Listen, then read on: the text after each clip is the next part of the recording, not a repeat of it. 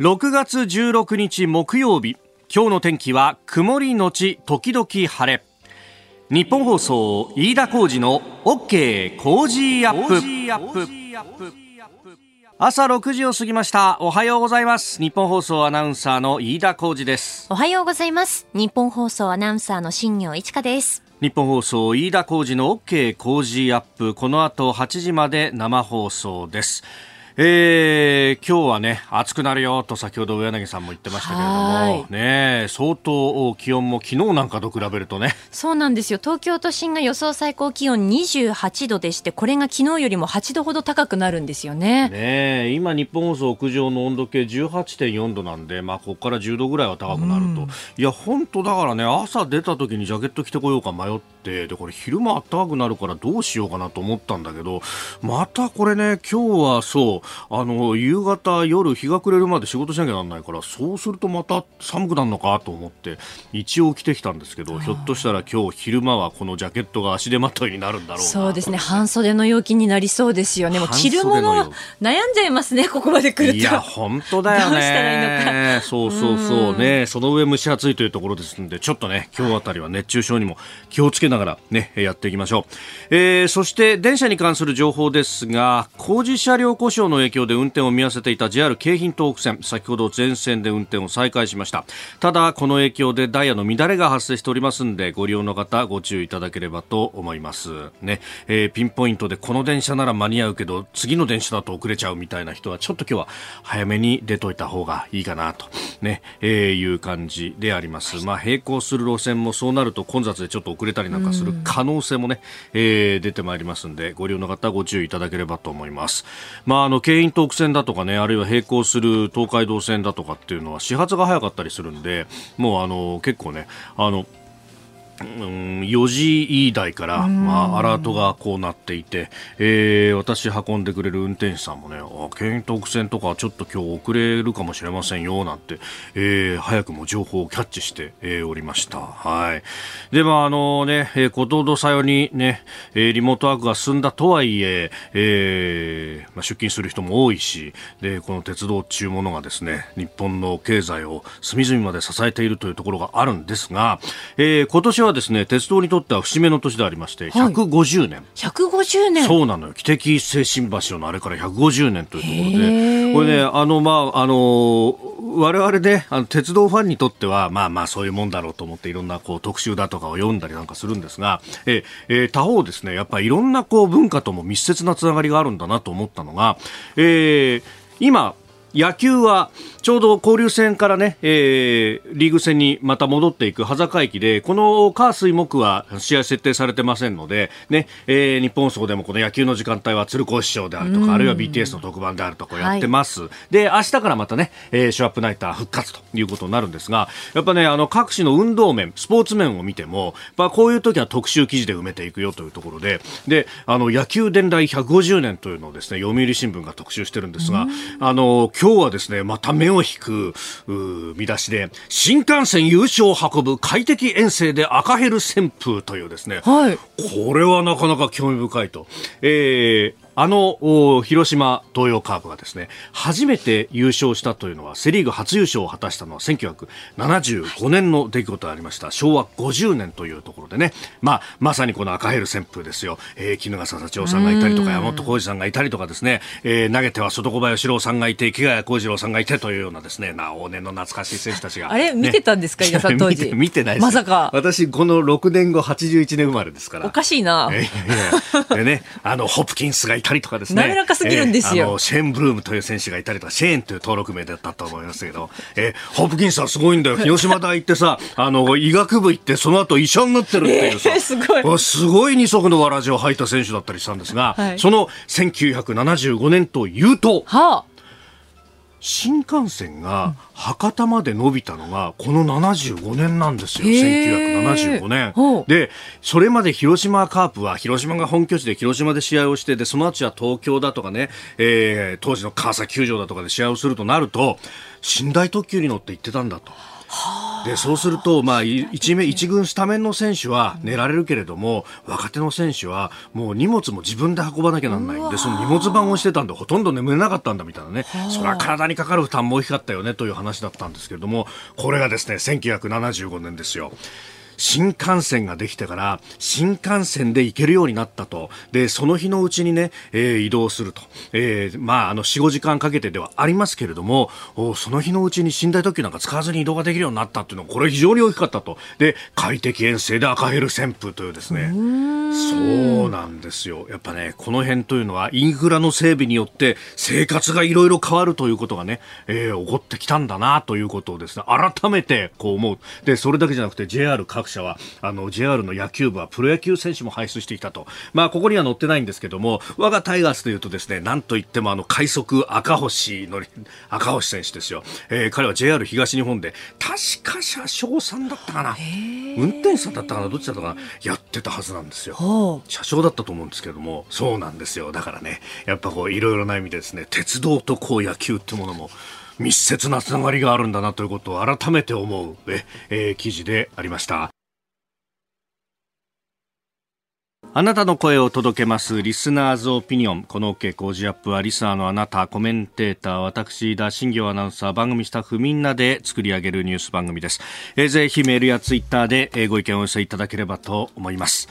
えー、今朝のコメンテーターは明治大学教授で経済学者飯田康之さんこの後すぐご登場ですまずは6時15分過ぎの工事ビジネスウォッチ池袋で増えてきているガチ中華についてまああこのね、えビジネスの地殻変動というようなものが起こっているようであります。えそしてニュース7時またぎ、昨日の総理の会見からあ内閣感染症危機管理庁設置を表明というニュース。えそしておはようニュースネットワークのゾーンはアメリカの中央銀行にあたる FRB0.75% の利上げを発表しました。えそしてニュースキーワードのゾーンではインターネットエクスプローラー IE いよいよサポート終了であります。えそして県民割の全国拡大についても、まあ、昨日の総総理の会見の中から出てきましたが取り上げてまいります。今週は JA 千葉緑管内飯岡メロン部会から多重で肉厚肉質のしっかりとした日持ちのいい飯岡の高見メロン二玉入りを毎日お一人の方にプレゼントしています。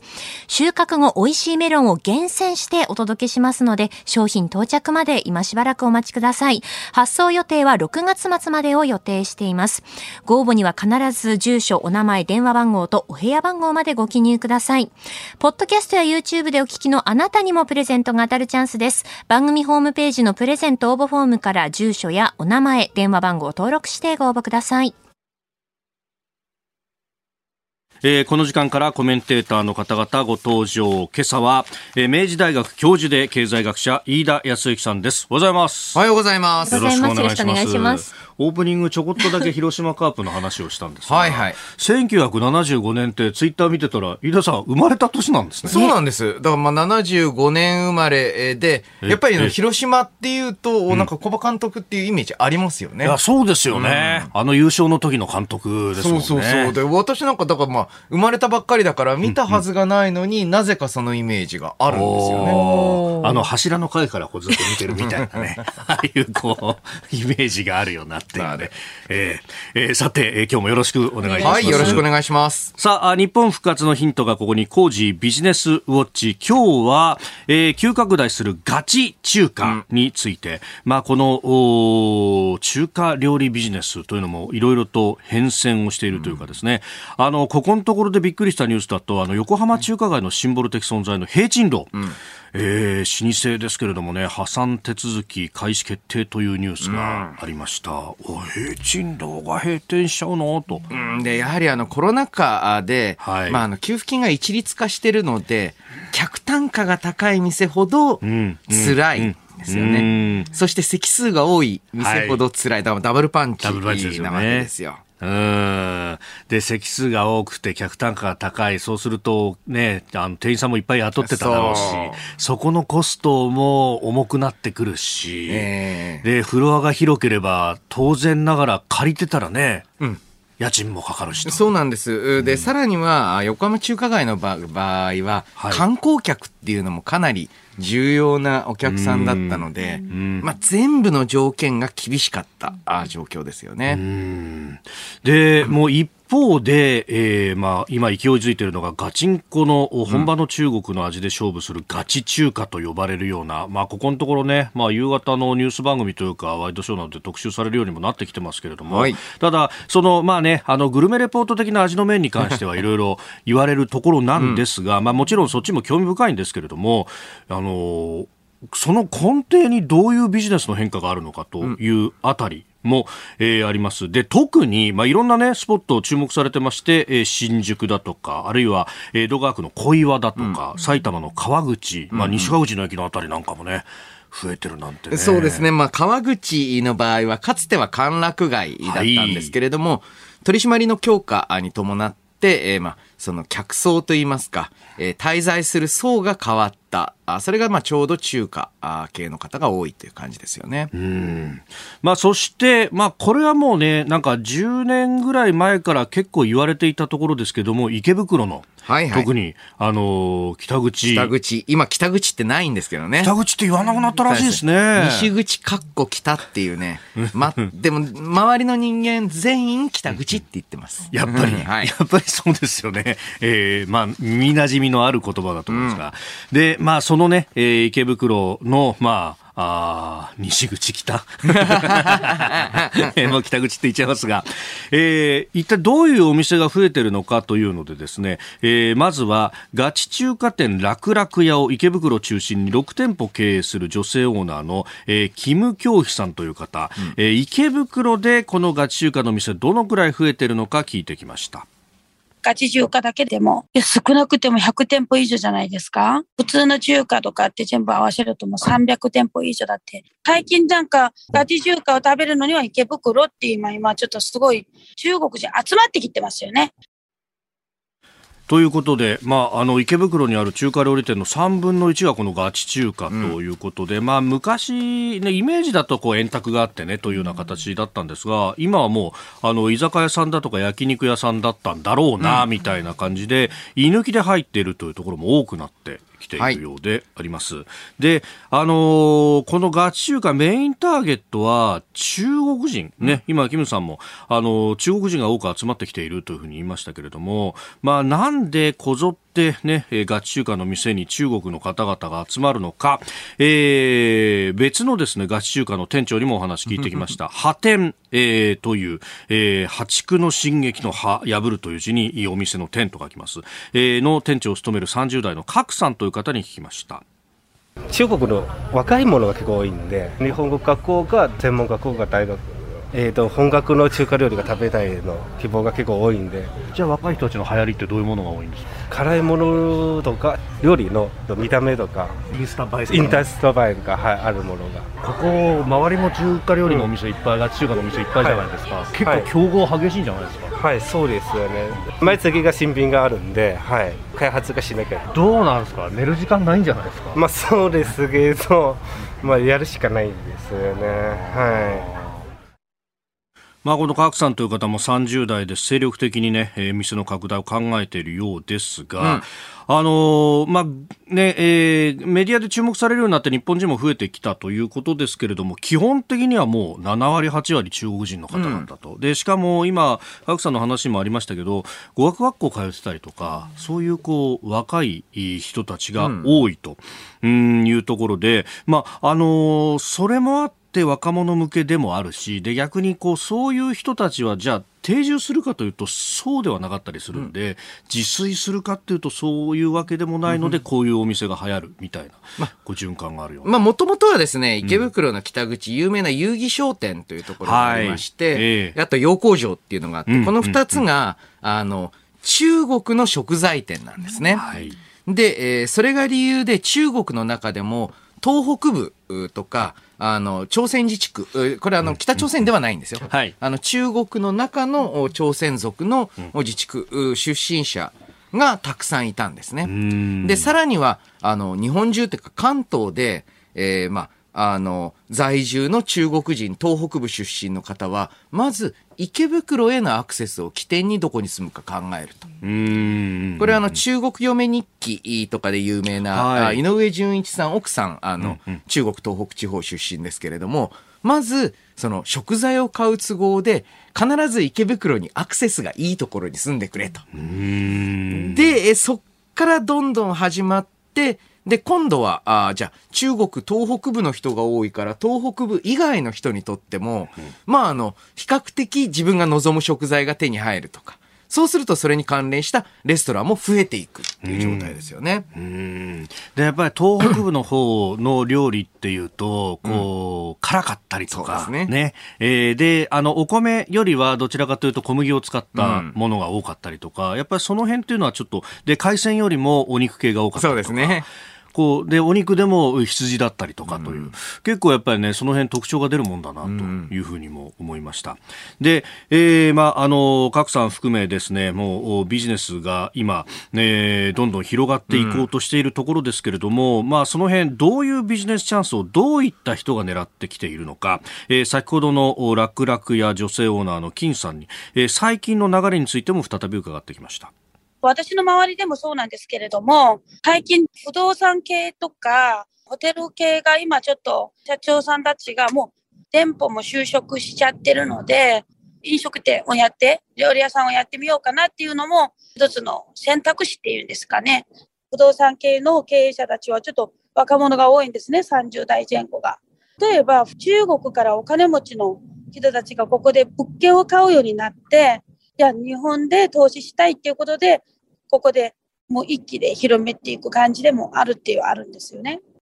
うんまあ、中国国内は私有財産は一応禁止されてますからね。はい、あのやはり中国の、まあ、富裕層、えーまあ、やはりあの権威主義体制の中国の経済がずっとこのまま巡航速度で続いていくかどうか不安だと、うん、または政治的なリスクもある。うん、そういった中でもちろん一部は中国共産党政権のまあ、国策として日本への進出というのがあり、もう一つが、この中国共産党政権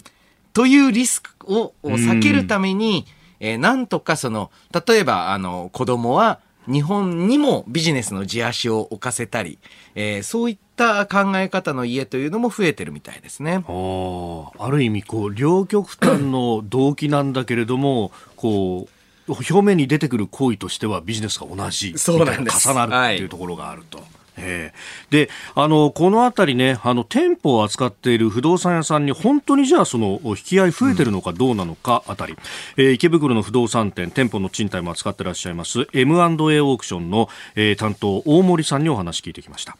問い合わせはやっぱり多いですよ。その日本人の方を代理に立てたりとかっていう形で問い合わせをしてきたり、片言の日本語でお電話いただいたりっていうのはありますけど。ということで、だからあの不動産のその価格自体がどーンと下がったからそこにこう、あの、チャンスで入るっていうよりも、その価格が下がる前に結構引き合いが出てきているというね。まああの、ちょっとこの池袋自体の特徴もありまして、えー、かなり豊島区、失礼、えー、外区都市の整備っていうのを進めているので、はい、まあ、池袋ウエストゲートパークとかっていうと、かつてはね、ね、あんまりいい場所ではなかったんですけれども、今本当に綺麗な公園に整備されて、はい、で、えー、そういった池袋再開発の中で、飲食店エリアっていうのが、えー、北口になっていって、で、今度は西口の方は、どちらかというと家族連れ、えー、とか、あの、まあ、学生とかが行ける街になり、はい、今度は東井口の方は、やっぱり今度はあのサンシャインに向けての通りというのが、あ今、一時コロナでかなり空き店舗出たので、うん、そのバックラッシュで新しい店の開店ラッシュになってるという、まあ、あの非常にね、今、暑い街ですからね。うん、で、まあ、あの、今ね、取材してきて分かったのは、まあ、その意味で言うと、このお不動産に関して、オーナーの部分っていうのは、まあ、あの若い富裕層がこう来ている部分があると、で一方で、じゃあ、お客さんの方はっっていうと、これ、その、先ほどね、あの、飯田さんから指摘あった通り、やっぱ池袋にいると、衣食住が揃うというところで、でね、まあ、その、うん、語学学校に通ったりだとか、うん、えー、留学してきて、例えば2年3年で帰るよという人たちがこう集まるような街になってきていると。で、これ、カークさんにね、あの、いろいろ話聞いたんですけど、いや、今実はあの、相談に来る、若い人とか、うん、じゃこっちでこう、開店しようとか、うん、で、えー、日本で財産作ろうみたいな人っていうのは、はい、中国の若者よりも、ベトナムだったりとか、東南アジア系が増えてきてるんだと。まあ、そうですね。うん、えー、これって、えー、まあ、いつか見た光景で、えー、新大久保がですね、はい、で、えー、コリアンタウンというふうに言われるんですけれども、経営者は中国人が非常に多かったんですね。で、今度チャイナタウンと言われる池袋で、えー、ベトナム人の経営者が増えていくっていうと、なんかその不思議な世代交代を感じますよね。うんだ今後はそのね、留学生の顔ぶれっていうのも変わってきて、うん、それによって、この、新たな、だから、あリトルハノイみたいなものがどっかにできるのか。ね、あの、池袋とかね、はい、えー、実際あの、中国人スナックは昔から多かったですけれども、最近ベトナム人スナックとか、ね、えー、ベトナム人ガールズバーとかありますよね。へえー、まあ昔ね、そういうこう、外国人系のスナックっていうともうフィリピンパブが、そうですね。もう一番メジャーだったのが、うん、まあ、いつの間にか中国に変わり、さらにベトナム。ベトナムへと。おいろいろこう、いろんな表情をね、東京っていうのは見せてきているんだなというあたり、うん、まあこれがだから、あの、健全なビジネスとして今、うん、ここから発展していけばいいんですが、というところですよね。えー、インバウンドではない、まあ、在日外国人を相手にしたビジネスというのがだんだんとこう膨らんできているのかなという、えー、今日の工事ビジネスウォッチでありました、明日は創業50周年を迎えたいわゆる100円ショップダイソーがついに銀座に進出したという狙い、えー、さらには、えー、これから再開するのかどうなのか訪日外国人客対策についてもリポートしてまいります。工事ビジネスウォッチでした。えー、ここが気になるプラス。長官各紙入ってまいりました。今日の一面は昨日の、えー、総理の会見からというところが多いですね、うん、えー、朝日新聞はコロナ物価高対策重点首相会見国会閉幕参院選へ、うん、えー、読売感染症危機管理庁創設首相表明観光喚起策全国に、えー、毎日首相有事の価格高騰エネルギー食料対策本部設置置、えー、産経は首相物価高で対策本部参院選会見掲げる国会閉会、えー、それから東京新聞も物価対策、賃上げ投資でと。えー、いうことで、まあ、5紙は一面と。まあ、これね、後ほど、飯田さんにまたじっくりと解説いただこうと思います。えー、そして日経一面、えー、中国軍関与先端研究473件、えー、日本、アメリカ、オーストラリアと過去5年、えー、兵器転用懸念ということで、うん、まあ、いろいろ言われていた、この自民解放軍関係者が、先端技術を狙って日米欧の研究者に接近しているというね。はい。あの、やはりですね、えー、留学生であったり研究員、うん、といった立場を使って、えー、技術を登用する。というのが行われているんじゃないかというふうにずっと言われてはいたんですけれども、はい、しっかりとした報道といいますか、あの、うん、えー、まあ、けん、あの、調査の形で出てきたあ意義は大きいと思うんですね。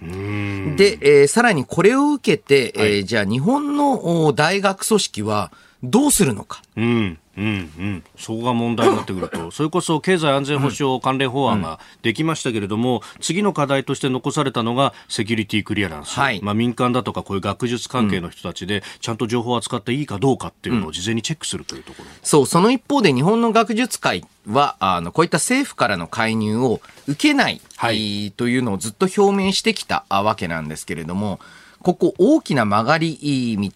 といいますか、分岐点になっていて、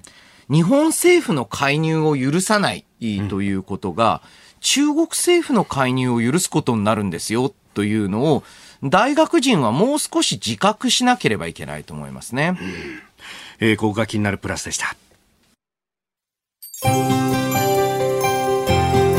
ここでポッドキャスト YouTube でお聞きのあなたにお知らせです。ラジオ局ニッポン放送飯田浩司の OK コージーアップ週末増刊号を毎週土曜日の午後に配信しています。1週間のニュースの振り返りこれからのニュースの予定。今週の株式市場のまとめと来週の見通し今注目の銘柄を深掘り解説してお送りしています。後半には Cozy up コメンテーターがゲストと対談するコーナー。今月はジャーナリストの佐々木俊尚さんと駐日サンマリノ共和国特命全権大使駐日外交団長のマンリオ・カドロさんの登場です。現在の世界情勢などのテーマでお話を伺います。週末もぜひチェックしてください。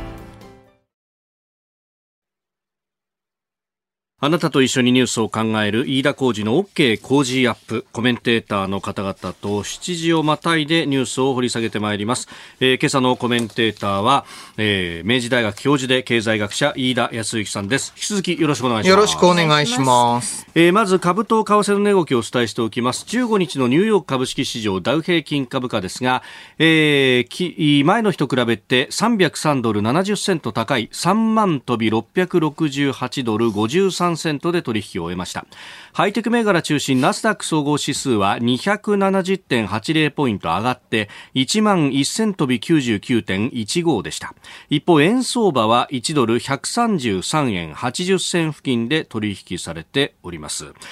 あの後ほどやりますけれども、アメリカ利上げ発表ということで、うん、逆にそれが交換されたということのようです。まあ、あの、こういった相場ものって、噂の段階では大きく動くんですけれども、うんうん、それが確定してみると、意外と落ち着きを取り戻すものなんですよね。うんで、一方でね、円相場が、あの、133円台と、まあ、昨日、一昨日あたり135円までいて、はい、もう、あの、円安だ、大変なことになる、みたいなことが出てましたけれども。まあ、これもまさにあの、噂あと確定、で、はい、やっぱり確定してみると状況明らかになりますから、うん、えー、まあ、その、さらなる投機的な動きで、えー、まあ、買っていた、売っていた人っていうのが、あ、今回はそこまでの大動きじゃなかったなっていうことで、えー、引っ込めたりするわけで、うん、結構ですね、えー、まあ、その、予想と、人々の予想と違う結果になって、例えばこの利上げについてだったら、えー、全然まあ、利上げのペースを遅くする、またもっと早くするみたいな、うん、予想外な時、えー、状況に至る時に、大きく、まあ、為替相場とか株式相場動くと。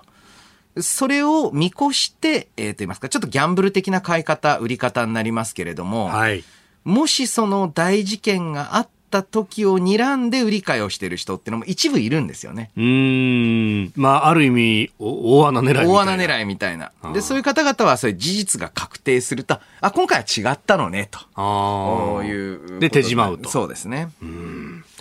えさて、では、七時またぎ、このニュースを掘り下げます。岸田総理内閣感染症危機管理庁の設置を表明国地方が医療資源の確保等について、より強い権限を持てるよう法改正を行います。内閣官房に新たに内閣感染症危機管理庁を設置し、企画立案、総合調整の機能を強化、そして一体化いたします。科学的知見の基盤となる専門家組織も一元化します。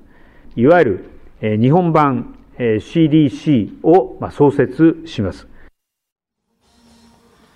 えー、昨日の岸田総理の会見の模様をお聞きいただきました。その中で表明と、まあ、前々から報道はされておりましたけれども。はい、で、この感染症危機管理庁、これあのコロナを通して、皆さんあのお気づきかと思いますが、はい、えー、こういった感染症関連の、まあえー、規制であり、医療資源の確保っていうのが全部都道府県知事の責任といいますか、都道府県の業務になってるんですね。はい。で、これっていうのは、えー、従来発生してきたインフルエンザとか、うん、まあ、これまでの感染症を、まあ、対策するために県っていう単位にしていたんですが、今回のコロナウイルスのような、あまあ、大きな全国的なあの流行を、その、県任せでいいんですか？と。で、さらに医療資源の確保もですね、はい、これ関東なんかだと大変わかりやすいですけれども、県境近くに住んでいる人にとって、うん、あの、例えば、まあ、練馬区と、まあ、和光市とかの場合、はい、その境目近くに住んでる人にとって、場合によっては、うん、あの、練馬区に住んでるけれども、和光市行った方が近い。うん、もしくは和光市使ってるとかね、もともと駅としては。えー、っていう人を、でもそれでも東京都民の扱い。逆もまた同じですけれども、これは全く合理的じゃないんですよね。えー、そしてまたもう一つ、まあ、こういった都道府県の権限が強い理由が、これまでの貿易、疫病を防ぐというのは学校っていうのを重要な単位だと思っていた。そうすると学校って市町、市町村率か、はい、まあ県立ですよね。なのでやはり単位は県なんですけれども、今回の流行って、学校っていうよりも職場であり、はい、えそしてまあ、まあ、その生命の危機に及びやすいのは高齢者。うん、そうするとまた、あその高齢者の、高齢、ご高齢の方とかは、ちょっと体とか疾病の状況悪化したら、面倒を見る息子さん、娘さんは、同じ県内じゃないこともあるわけですよ。うん、っていうんで、まあ、こういった国単位での司令塔であり、あとはもう一つは強制力を持ったあまあ資源の確保、病床の確保ができるようにする。これはまあ必要な措置だと思いますね。うん。まあそこの権限だとか、うん、あるいはこうね、えー、それによってこう社会生活の部分も非常に影響があったと。はいまあ、このあたりの、まあ、なんというか、総括がまだあんまりできてない段階で、組織だけで、まあ、作っちゃうんだっていうね、ところもありますが。まあ、これ、なかなか難しい考え方次第なんですけれども、組織を作ってから考えるべきだっていう方向も私一理あると思っていて、というのもですね、えー、議論をしてから組織を作るにすると、永久にできないことがあるんですよ。はい。これあのね、えー、会社とか、または大学のような組織でも、えー、しっかりと調査しちゃうと、なかなかその調査が終わらないと。えー、見切り発車すると、後から中身がついてくると。だからこそ、えー、この感染症危機管理庁、はい、正直見切り発車だと思うので、えー、こっから、え、あ、そういえば、感染症危機管理庁ってあったよねって、あれって今もあんの？みたいな状況になるのか、ちゃんと機能するのかっていうのは、こっからの仕事だと思うんですよね。うん。まあ、昨日のこの総理の会見、まあ、それ以外にもね、うん、様々なことが言われてましたんで、うん、7時をまたいで、井田さんに掘り下げていただこうと思っております。えー、7時またぎ、まずは内閣感染症危機管理庁についてお話をいただきました。うん、まあ、あの、それ以外にもね、物価の話だとかも、言及がありましたけれども、これ、まあ、全体結構ね、長めの会見でしたけれどもね。うんまあ、そしてこの、物価賃金生活総合対策については、はい、まあ、予備費等を活用してやっと5.5兆円と。えー、まあ端的に言って本当にしょぼいんですよね、額が。で、えー、これ、どう考えてもまあ足りないんです。うん、で、えー、実際、まあデフレギャップというか需給ギャップ、日本経済における生産能力と需要の差あというのが、まあ、どう少なく見積もっても15兆。これがあの内閣府の推計ですが、はい、実際には内閣府の推計よりも1.5から2%ぐらいいつも高いと思っといた方がいいんですよ。あの、そう考えるとまあ、25兆ぐらいは年間で足りてないと。なので、この5.5兆円では、まあ、まあ、四半期分といいますか、はい、えー、にしかあ到達しないので、やはりこれ、えー、後々補正が必要ですと。ただあ、この時に支出の仕方っていうのを工夫しないといけなくて、というのも、今回の場合、リーマンショックとかバブル崩壊みたいに、いろんな部門がみんなで景気悪くなってるっていうわけでもなく、うん、また物価についても全部の物価が上がってるっていう、まあ貨幣価値系の物価の変化じゃなくて、もう結構ピンポイントで上がってるんですよね。はい。うん、だからこそ、何にお金を使っていくのかっていうのをしっかりと絞り込んで、まあ、低所得者への補助であり、ガソリン、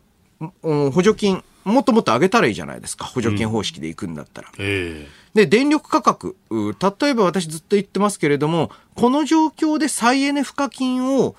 消費者、または、えー、事業主に課すっておかしな話だと。これ財政負担したらいいじゃないですかとかっていう、その項目を絞っったで項目絞ったらですね、はい、絞るだけ、えー、支出自体は明確に、えー、予算立てやすくなりますからこれを追加の対策として行っていく必要あると思うんですよね。うん。あの日本経団連のね、うん、えー、21世紀政策研究所というところの研究プロジェクトで、えー、中間層復活に向けた経済財政面の大転換と、はい、まあ、これ、井田さんも関わってらっしゃいますが、あのここ、これね、あの日本経団連というと、なんかこのトップの人たちの発言を聞くと、うん、今まではどちらかというとね、緊縮の部分が多かったんですが、はい、これ、なかなか画期的なものが出ているぞという感じで、はい、で、あの、そのお金の使い方の面でも、うん、こう、どうやって使っていったら、より良くなるのかっていうのを結構、あの、精密にこう分析されてますよね。そうですね。うん、あの、これ、えー、まあ、研究主幹、うん。で、まあ、研究プロジェクトリーダーは、長浜俊弘さん。おお、明日。そう。ですね。明日出演の長浜俊弘さんが研究主幹で、はいうん。で、これ結構半年以上研究会をやって、えー、まあ、いろんな話題を、誰がどれだけをやるってわけじゃなくて意見交換しながら、で、最終的に、まあ、今回の報告書では、えー、相田さんとか長浜さんが財政危機論の話をして、はいえー、で、財政危機っていうのは、実はみんなが思ってるようなタイプのものではないと。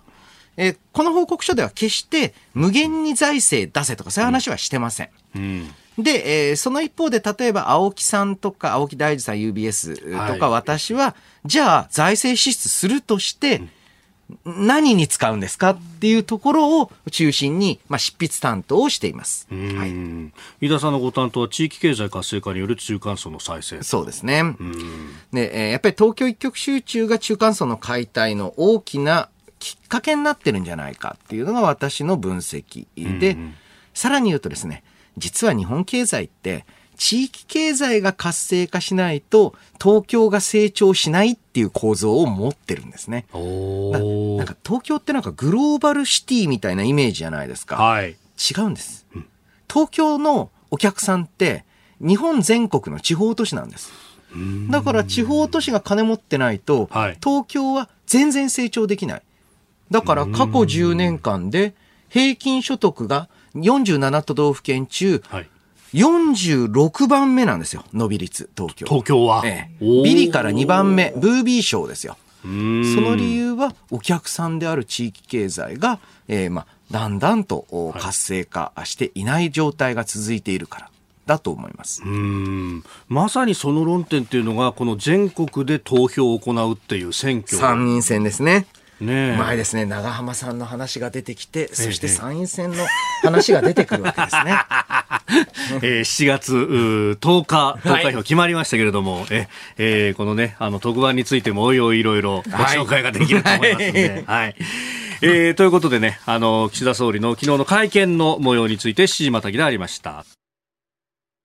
東京有楽町日本放送キーステーションに全国のラジオ局21局を結んでお届けいたします。おはようございます。日本放送アナウンサーの飯田浩二です。今朝のコメンテーターは明治大学教授で経済学者の飯田康之さん。取り上げるニュースはこちらです。アメリカ FRB のパウエル議長が0.75%の利上げを発表。アメリカの中央銀行にあたる FRB 連邦準備制度理事会は15日に開いた FOMC 連邦公開市場委員会で主要政策金利の誘導目標を0.75%引き上げ1.5%から1.75%とすることを決めました。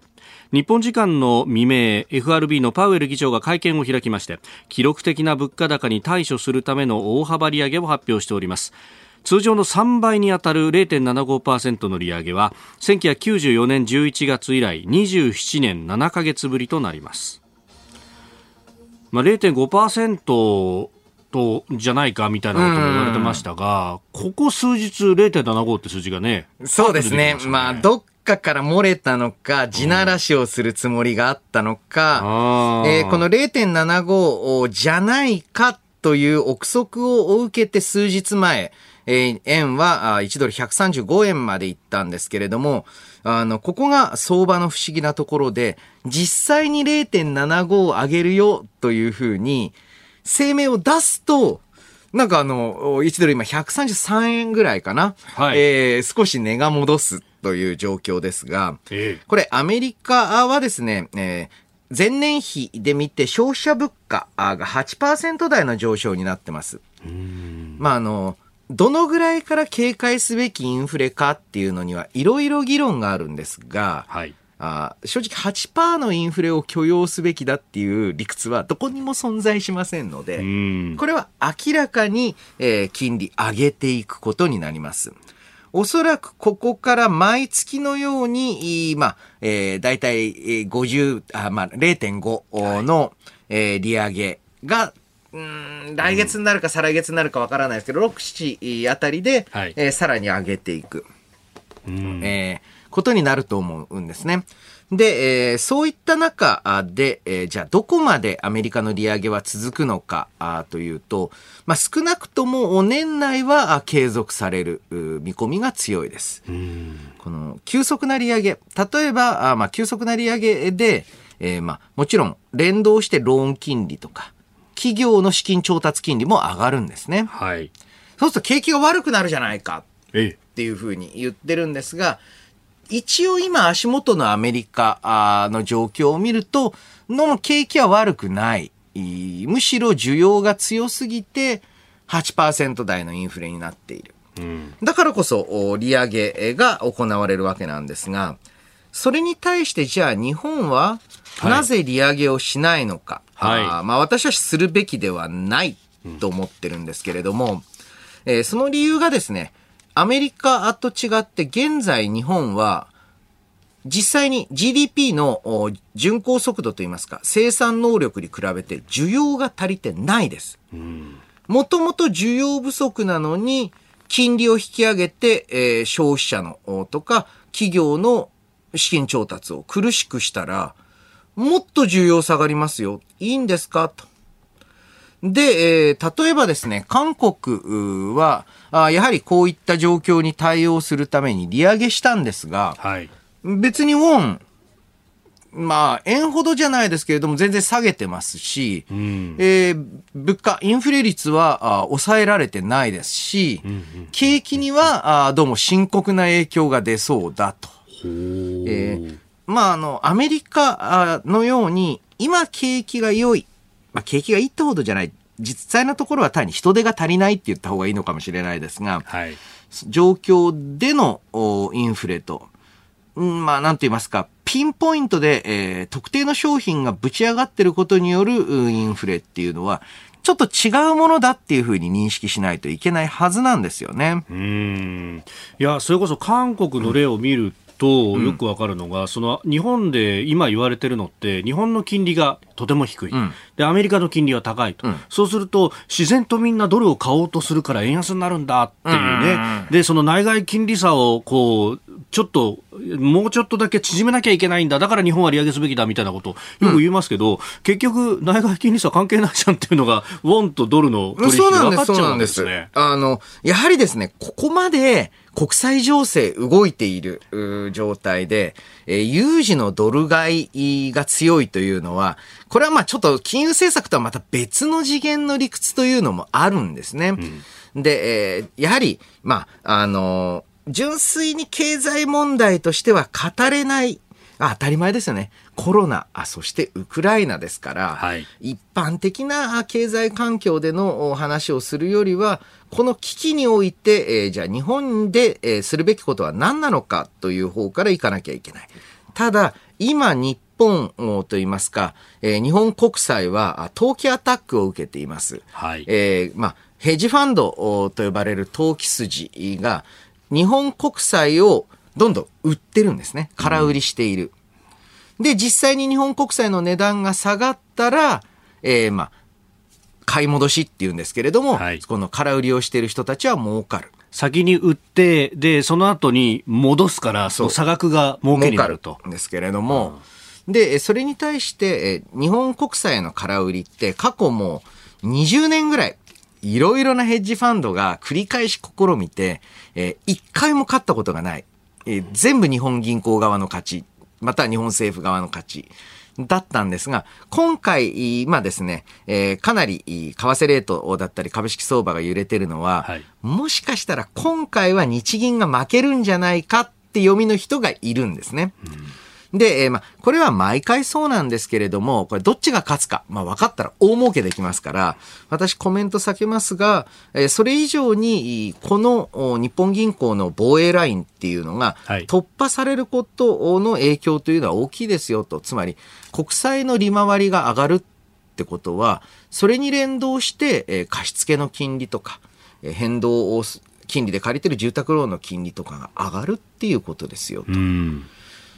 で、えー、それでいいんですか？この経済状態で、はい、っていう方を気にして、え日本銀行の姿勢というのを貫いてほしいと思いますね。うんあの日本銀行はまあその国債に関して特に10年ものの国債をまあゼロ金棒の利回りというところで、まあ、抑えていくっていうのをやっていて、はい、で今そのまあそ、そう言いながら毎日変動はするので、まあまあ、その変動幅として0.25%程度というものをやっている、うん、だここのこの数字をこうどうするかっていうのが今日明日の金融政策決定会合で今焦点になっているところということですね。まあ、あの正直私の雑白な予想で言うと、ここで、えー、まあ、買い負けすることはないと思います。で、むしろ市場が落ち着いて、えー、かつ、それでインフレがまだ続くようだったら、このあたり、まあ、イールドカーブコントロールっていうんですけれども、はい、このあたりは、マーケットが落ち着いている時に、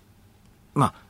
と驚く形で上げることはあると思いますね。今はやらないと思います。だってここで、えー、引くと完全にヘッジファンド側の都合通りに日銀が動いたあということになりますんで。うん。まあ本当、その、まあヘッジファンドとこう中央銀行の攻防っていうと、うん、かつて、まあこれは90年代の最初ぐらいでしたけれども、はい、イギリスの。ソロスバーサスイギリスですね。はい、あの時はあ、バンコブイングランドは負けたというふうに。言われますけれども、まあ、その後の影響っていうものが大きかったわけですよね、うん、それはね。そうですね。ですから日本銀行としては、やはりこのインフレが定着化してきたりすると、やはりこの0.25をどこまで、私もこの0.25%を永遠に続けろとは思わないんですけれども、うんえー、まあ、正直今じゃないっていう感じはしますよね。うん、もうちょっと経済の体温が上がってこないと。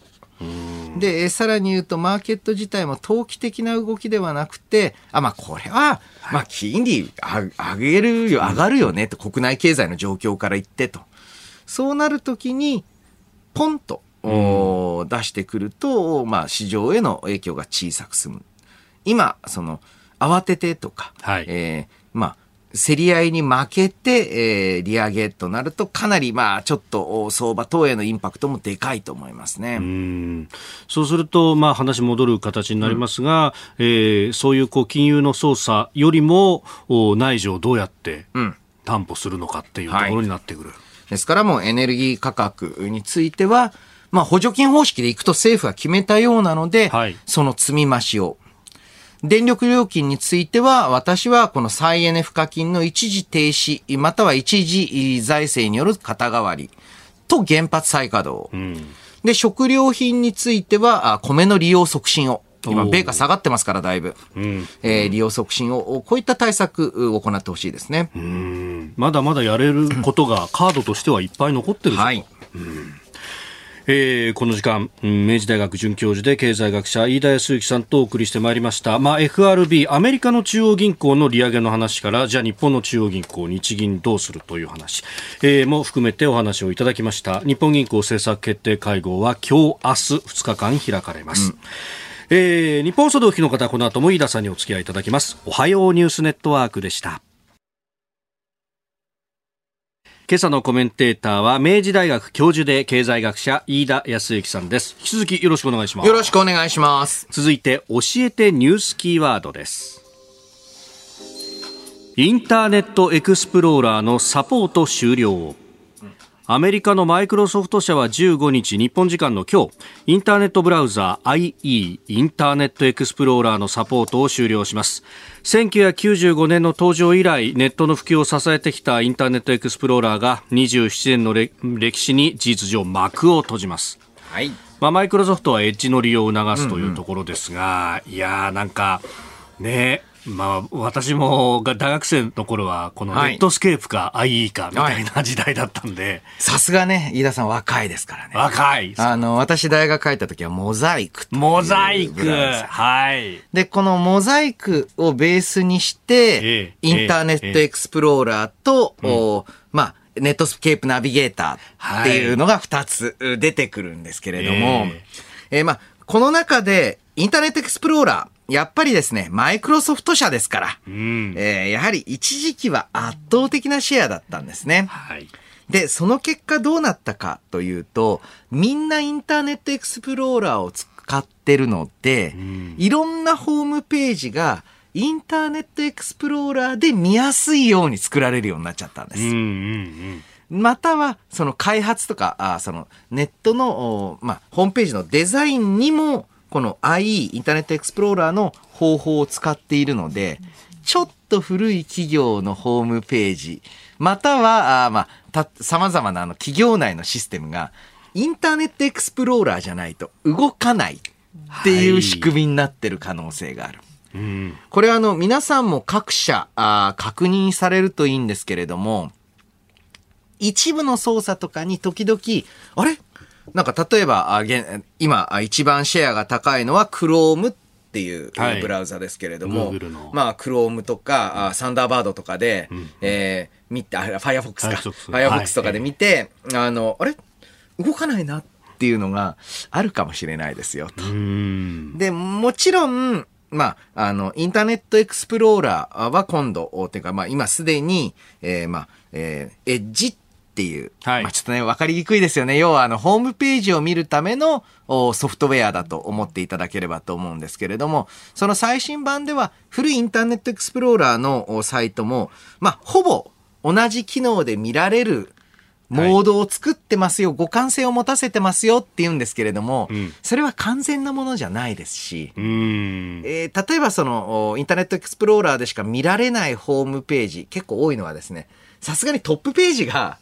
IE でしか見られないなんて会社ないですよ。はい。なんですが、えー、その中の奥深いところ、例えば会社内の、まあ、書類フォーマットを置いてあるところとかが、ふと、えー、古いブラウザじゃないと見られなくなっていたりする。そういったトラブルこれから続くと思いますね。うん。まあ、あの、本当勤務表を出すだとか、そういうようなね、社内のシステムとか、その辺っていうのが、まあ、これはだってそんなに、あの、イントラネット、社内だけのネットワークだから、まあ、いいでも別にいいだろうみたいな感じでずっと使ってたものっていうのはね、結構残ってたりしますからね。そう、やっぱりですね、えー、特に会社内で、えしかもあの、書類、毎日使う書類だったらみんな気になりますけれども、はい、えー、例えば何でしょう、えー、1年に2、3回しか開かれないかなり珍しいタイプの書類とかね。あの、えー、育休を男性が短期間取る時の書類とかね、あんまそんな使われないじゃないですか。かもしくはあのね、紙ベースでも置いてあるからそっち使われちゃったりっていうところに潜んでいたりするんですが、この、まあね、えー、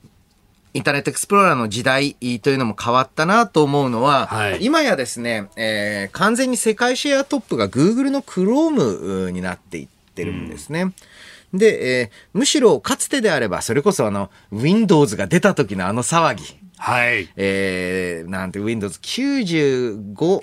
が一番すごかったかな ?98 かな、ねうん、なんかあの、そういった徹夜で並んでみたいなね。そうそうそう。うん、徹夜で並んで OS 買ってどうすんだって思うんですけど、うん、そういう時代から、まああの、ネットといいますか、あテック系の会社の主役がマイクロソフトからマイクロソフトの時代長かったし今もすごい力あるんですけれども、グーグルに移りつつあるんだなっていうのを感じますよね。まあこれね、あの IE モードという形で今、お話ありましたが、そのマイクロソフトのエッジの上では、うん、えーサービスは提供されると。で、そのサポートは29年、えー、ですから、あと7年はつ、うん、えー、続くということも合わせて発表されているようです。うん、うんまあ、この辺をね、えー、使いながらだんだんと移行してってねっていうのが、まあ、マイクロソフト側の移行でもあるということですか。うん、いや、長かったですね。この IE の時代。うんやっぱこの、これだけ変化の激しいネットの世界で27年の歴史をね、そうですよね。作ってきたっていうのは相当長い。27年も同じ基本ソフトが使われ続けていたっていうのは、これはやっぱりね、一つの時代の、転換、終わりなんだなって感じます。うんお送りしております。OK 工事アップ。お相手私日本放送アナウンサー飯田浩二と。新業一華がお送りしています。今朝のコメンテーターは明治大学教授で経済学者飯田康之さんです。引き続きよろしくお願いします。よろしくお願いします。えでは続いてここだけニューススクープアップです。この時間最後のニュースをスクープアップ。政府県民割を来月前半に全国拡大へ岸田総理大臣は昨日都道府県が行う旅行割引県民割について新型コロナウイルスの感染状況の改善が確認できれば7月前半から観光需要喚起策を全国に広げると発表しました。会見の模様をお聞きいただきます。6月中の感染状況を見極める必要があります。その上で感染状況の改善が確認できれば7月前半より地域観光をより一層強力に支援するため、地域観光事業支援について、全国を対象とした観光需要喚起策を実施いたします。まあこれ、先週からこれもね、報道されていましたけれども、うん、昨日の会見の中で正式発表と。あの、県民割を全国拡大って聞いた途端に、ええ、ちょっとね、ええ本当あれ？な、な、なんですか？と。いや、本当さっきのあの、西口かっこ東、来たみたいな。そうそう。なんだこれっていうようなね。まあまあ、これあの、要は GoTo トラベル再開に向けて動くということなんですけれども、その GoTo トラベルはちょっとね、いろいろと味噌がついたので、はい、えー、ちょっと名前を変えたいっていうことなんだろうなと。まあ、どういう名前に正式になるかは決まってないわけなんですけれども。はい。で、えー、ただですね、えー、日本国内こうやって、えー、まあ、多く動くようになるというのは大変良いことだと思いますし、現時点ですとまだちょっと海外はなと思われてる方多いと思います。あの、そうしますと、7月以降、まあ日本国内でね、活発に観光動いて、えー、まあかなり、えー、傷ついてしまった観光業界を立ち直らせ、あの、立て直してほしいと思うんですけれども、その一方で、これ、8月も続けるのかどうか。こ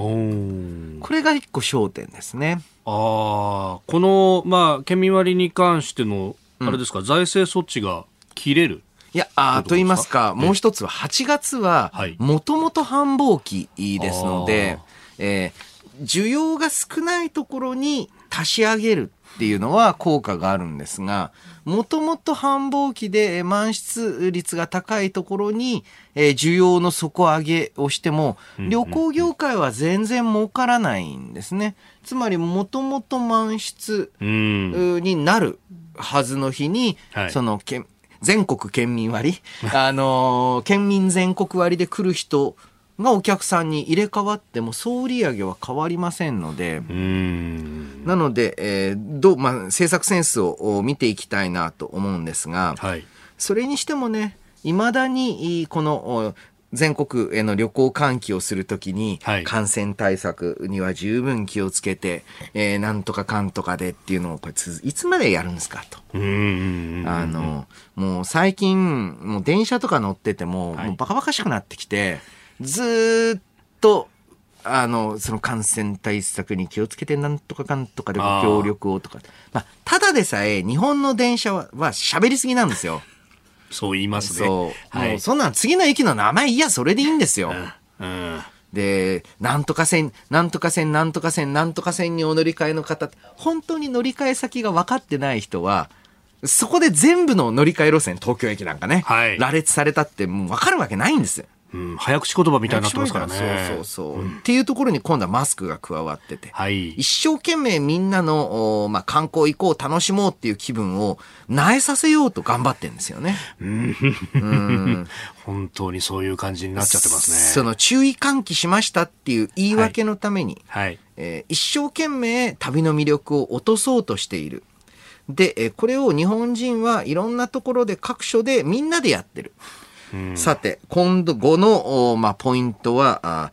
訪日観光客の受け入れになってくるんですけど、はい、そのね、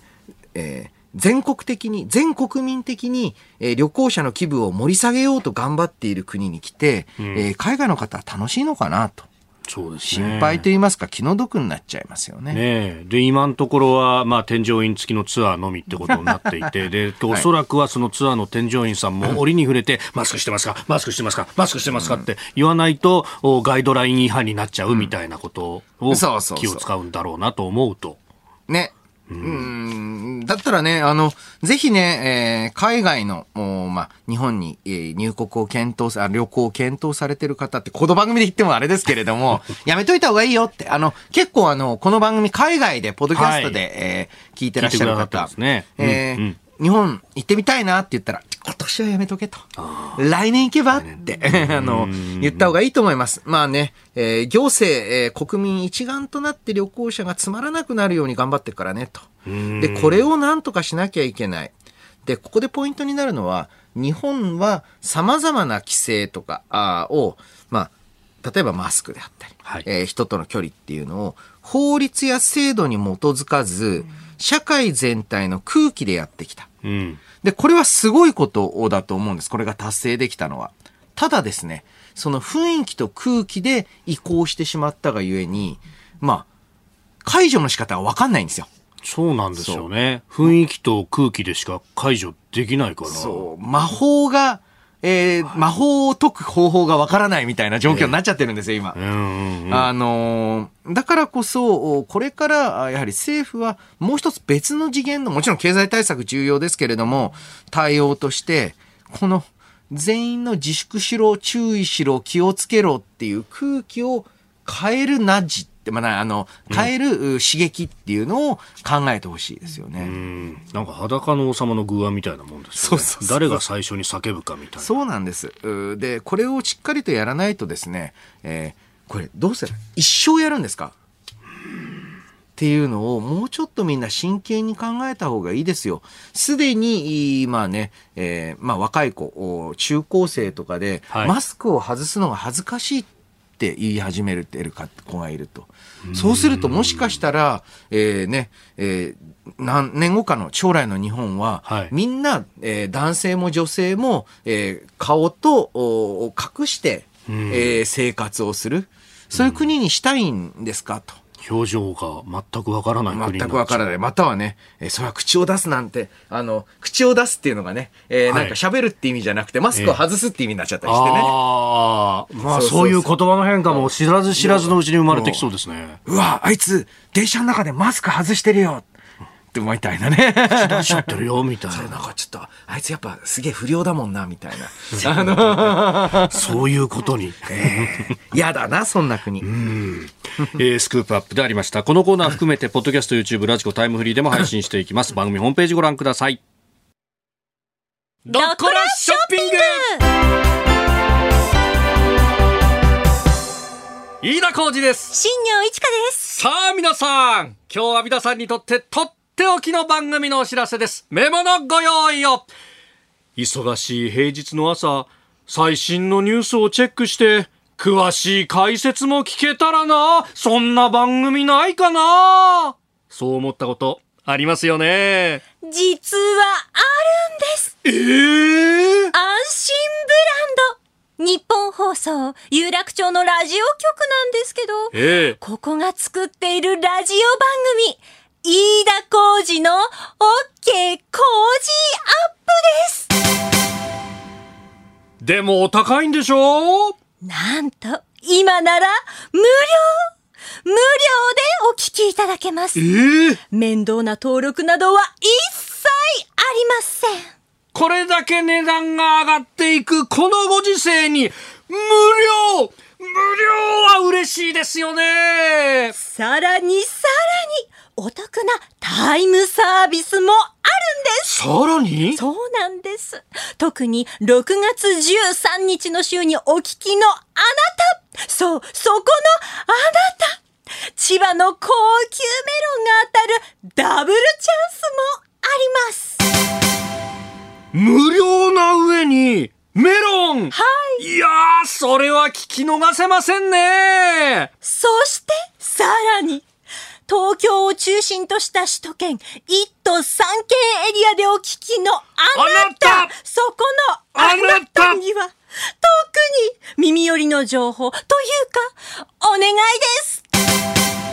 何ですかそれは。東京神奈川、千葉、埼玉、首都圏1都3県にお住まいの方で、何らかのラジオに関するリサーチが届いている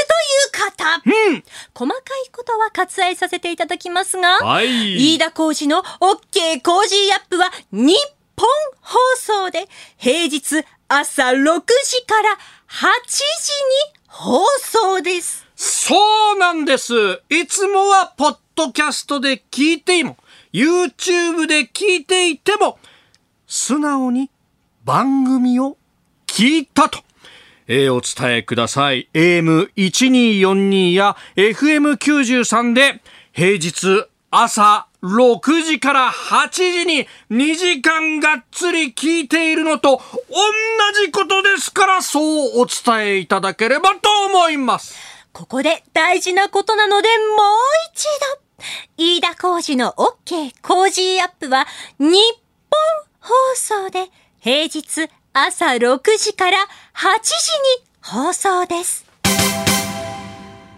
メロンも当たります。当たります。さあ、どっこらショッピング。改めてメモのご用意を。宛先はこちらです。ニッポン放送平日朝6時 OK 工事よろしくお願いします